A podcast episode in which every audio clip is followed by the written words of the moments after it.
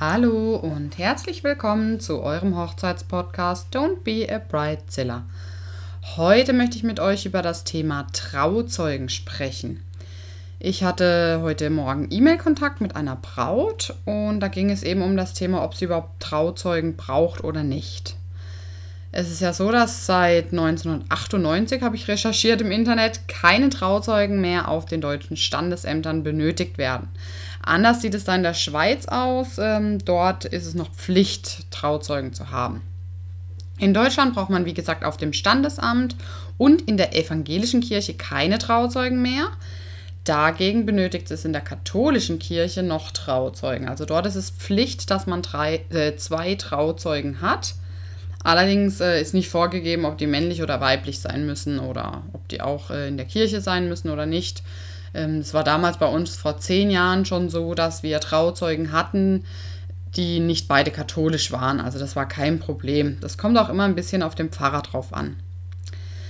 Ja, man sollte sich erstmal überlegen, was ist eigentlich die ursprüngliche Aufgabe für Trauzeugen. Also zu was war es gedacht?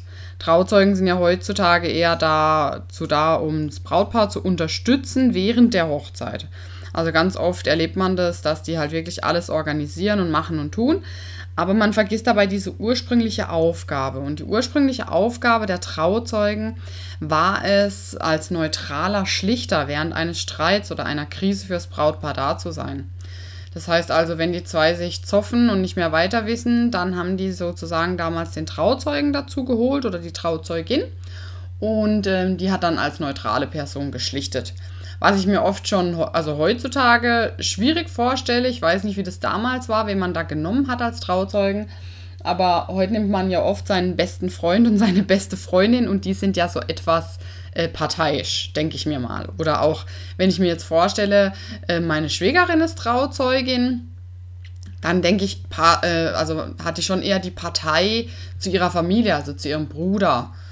Ja, oder wie jetzt bei mir war es die Cousine. Ich glaube auch eher, dass, dass wenn ich jetzt äh, eine neutrale Meinung bräuchte, wenn wir jetzt echt eine Krise hätten, würde meine Cousine wahrscheinlich schon eher auf meiner Seite stehen, weil sie mich ja auch viel besser kennt als meinen Mann und deswegen vielleicht meine, meinen Standpunkt oder meine Position.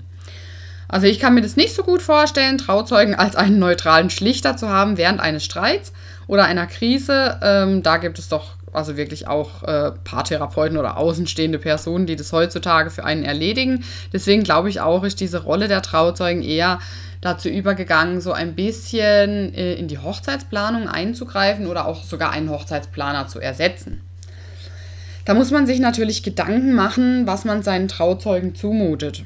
Ähm, ich habe auf einigen Hochzeiten schon viele gestresste Trauzeugen getroffen, die zu mir gesagt haben, Nadja, ich würde nie wieder Trauzeuge machen. Das war die Hölle auf Erden, diese ganze Planung, der ganze Stress.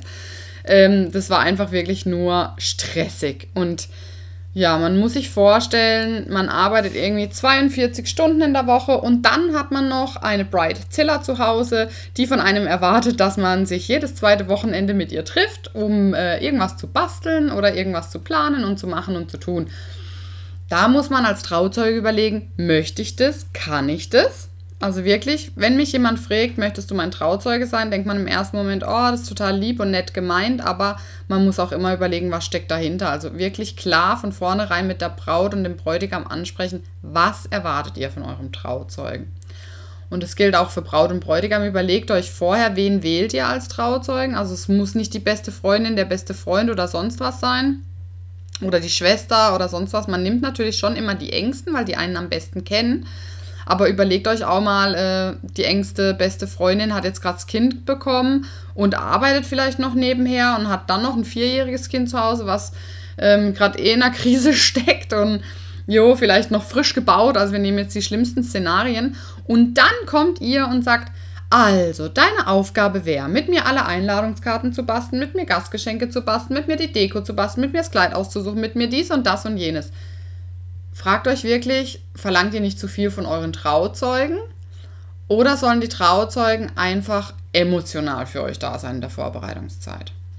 Also ich hatte auch schon ganz viele Trauzeugen, die gesagt haben, das war so eine tolle Zusammenarbeit weil meine Freundin hat einen Weddingplaner, der hat alles gemacht, aber ich bin mitgegangen zu Terminen, ich habe sie seelisch und moralisch unterstützt, ich bin mitgegangen das Brautkleid aussuchen, ich habe ihr einfach meine Meinung gesagt und es liebevoll und nett auch verpackt oder auch mal wirklich ehrlich, wenn es sein musste, bei einem Brautkleid, was total schrecklich aussah und alle anderen haben gesagt, boah, das ist total toll. Und sie als Trauzeugin hat dann die ehrliche Meinung gesagt, gesagt hör zu, dieses Brautkleid ist einfach nur hässlich. Und da braucht man dann auch jemand Ehrliches, also wo einem dann auch wirklich mal die Meinung sagt und man nicht gekränkt ist und auch genauso andersrum, dass mal die Braut ausrasten darf und vielleicht weinen darf und total gestresst ist und dann einfach eine Trauzeugin hat oder einen Trauzeugen auch, ähm, der einen in den Arm nimmt und einen nicht zur Bridezilla werden lässt.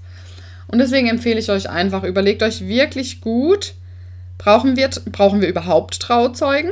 Reicht es nicht, wenn ich einfach nur sage, okay, meine Freundinnen oder meine Freunde sind sowieso für uns da? Ich habe mehrere Freunde oder, oder auch Schwestern oder Brüder, die uns helfen in der Vorbereitungszeit oder auch Mama und Papa, also auch Schwiegermütter oder Schwiegerväter. Und ähm, ich, ich muss mir da gar nicht jetzt eine bestimmte Person raussuchen, wo ich sage, okay, das ist jetzt meine Trauzeugin. Also das ist jedem selbst überlassen. Wir hatten damals ähm, rein rechtlich war das nicht möglich, dass mein Bruder Trauzeuge ist, weil er noch minderjährig war. Deswegen hatte ich dann ähm, meine Cousine und unsere Schwägerin, also meine Schwägerin.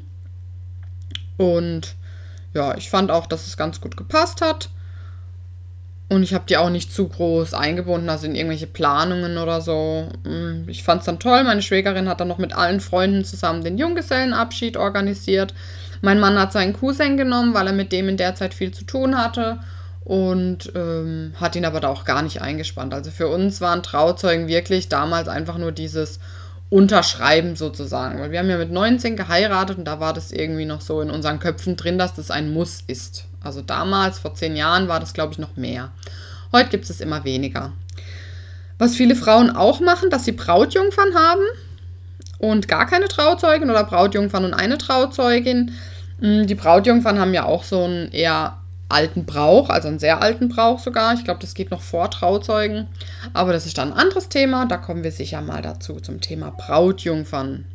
Oder The Best Man gibt es ja auch genug jetzt schon, dass die Männer auch ihre Jungs dabei haben. Und finde ich auch immer ganz schön. Also ich finde, gerade wenn man so eine Clique ist, finde ich das nochmal toll, das irgendwie zu festigen und zu verdeutlichen. So, das war es jetzt erstmal für mich.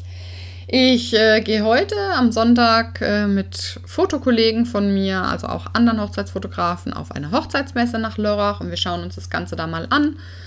Kann ich euch auch nur empfehlen, einfach mal auf einer Messe vorbeizuschauen. Was bei uns recht schade ist, hier gibt es keine spezifischen Messen, also keine Vintage Wedding Messe, Boho Messe oder sonst was. Das werde ich mir noch überlegen, sowas zu organisieren. Mal schauen. Wer da also Lust hat, gerne mal melden. Ähm, und sonst, ja, wünsche ich euch einen tollen Sonntag. Vielleicht sehe ich ja den einen oder anderen. Ich weiß nicht, ob ich die Podcast-Folge heute schon online stelle, ob ihr die überhaupt heute dann schon hört oder ob iTunes mal wieder langsam ist. Wenn euch aber die Folge gefallen hat oder euch überhaupt äh, mein Gerede gefällt und meine Art, äh, euch was zu erzählen, dann hinterlasst mir doch eine Bewertung bei iTunes. Da würde ich mich sehr drüber freuen, weil es ist ganz schön schwer, einen Podcast zu finden, der nicht gut bewertet ist. Denn iTunes äh, rankt natürlich das gut bewertete immer ganz oben und es wird dann auch bei der Suche eher ganz oben angezeigt. Jo, ich wünsche euch einen wundervollen Tag und wir hören uns. Tschüss.